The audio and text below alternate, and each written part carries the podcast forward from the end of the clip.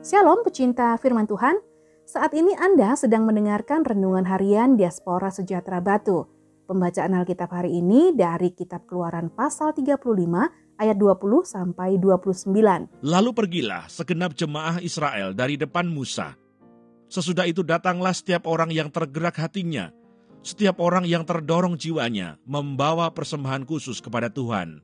Untuk pekerjaan melengkapi kemah pertemuan dan untuk segala ibadah di dalamnya, dan untuk pakaian kudus itu. Maka datanglah mereka, baik laki-laki maupun perempuan, setiap orang yang terdorong hatinya dengan membawa anting-anting hidung, anting-anting telinga, cincin meterai, dan kerongsang, segala macam barang emas. Demikian juga setiap orang yang mempersembahkan persembahan, unjukan dari emas bagi Tuhan. Juga setiap orang yang mempunyai kain ungu tua, kain ungu muda, kain kirmisi, lenan halus, bulu kambing, kulit domba jantan yang diwarnai merah, dan kulit lumba-lumba datang membawanya. Setiap orang yang hendak mempersembahkan persembahan khusus dari perak atau tembaga, membawa persembahan khusus yang kepada Tuhan itu.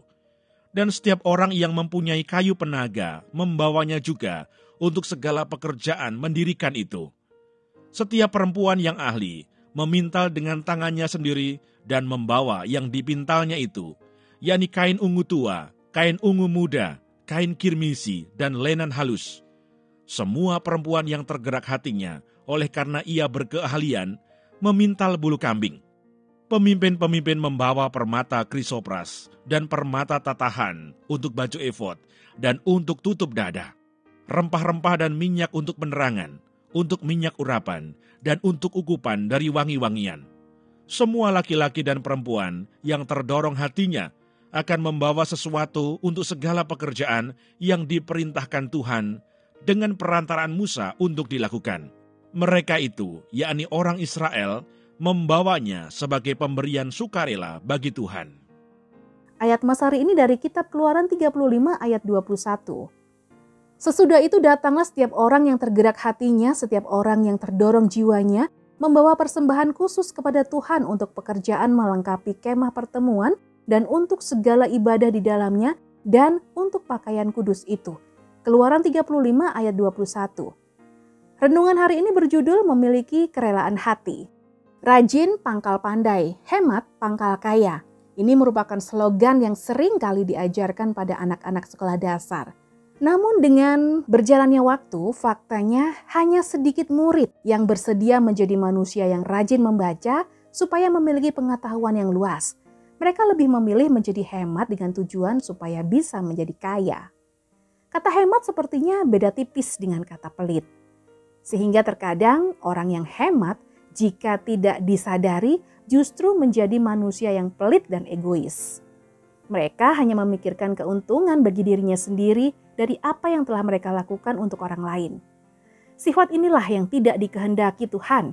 Oleh karena itu, Dia meminta supaya bangsa Israel bersedia memberikan sebagian dari harta mereka untuk menunjang kelengkapan ibadah yang Tuhan rancang. Jadi, dari peristiwa ini, kita dapat melihat bahwa memberi untuk Tuhan melalui pekerjaannya atau gereja pada zaman ini merupakan kehendaknya Ketetapan Tuhan ini bertujuan untuk melatih umat supaya memiliki hati yang rela memberi, tetapi bukan untuk mendapatkan kebaikan atau mendapatkan rejeki atau amal. Namun, pemberian tersebut sebagai kesempatan untuk membangun pribadi Allah yang penuh kasih di dalam dirinya. Jadi, jika ada orang yang memberi untuk pekerjaan Tuhan tetapi memiliki tujuan supaya terlihat kaya, ingin mengatur gereja, maka motivasi tersebut bukan datang dari Allah, Persembahan yang diberikan semata-mata untuk mempermuliakan Tuhan dan untuk memperbaiki liturgi dan pelayanan di gerejanya. Mari kita belajar memiliki hati Tuhan yang penuh dengan kerelaan.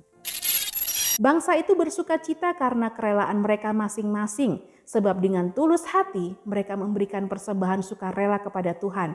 Juga Raja Daud sangat bersuka cita. 1 Tawarih 29 ayat 9. Tuhan Yesus memberkati.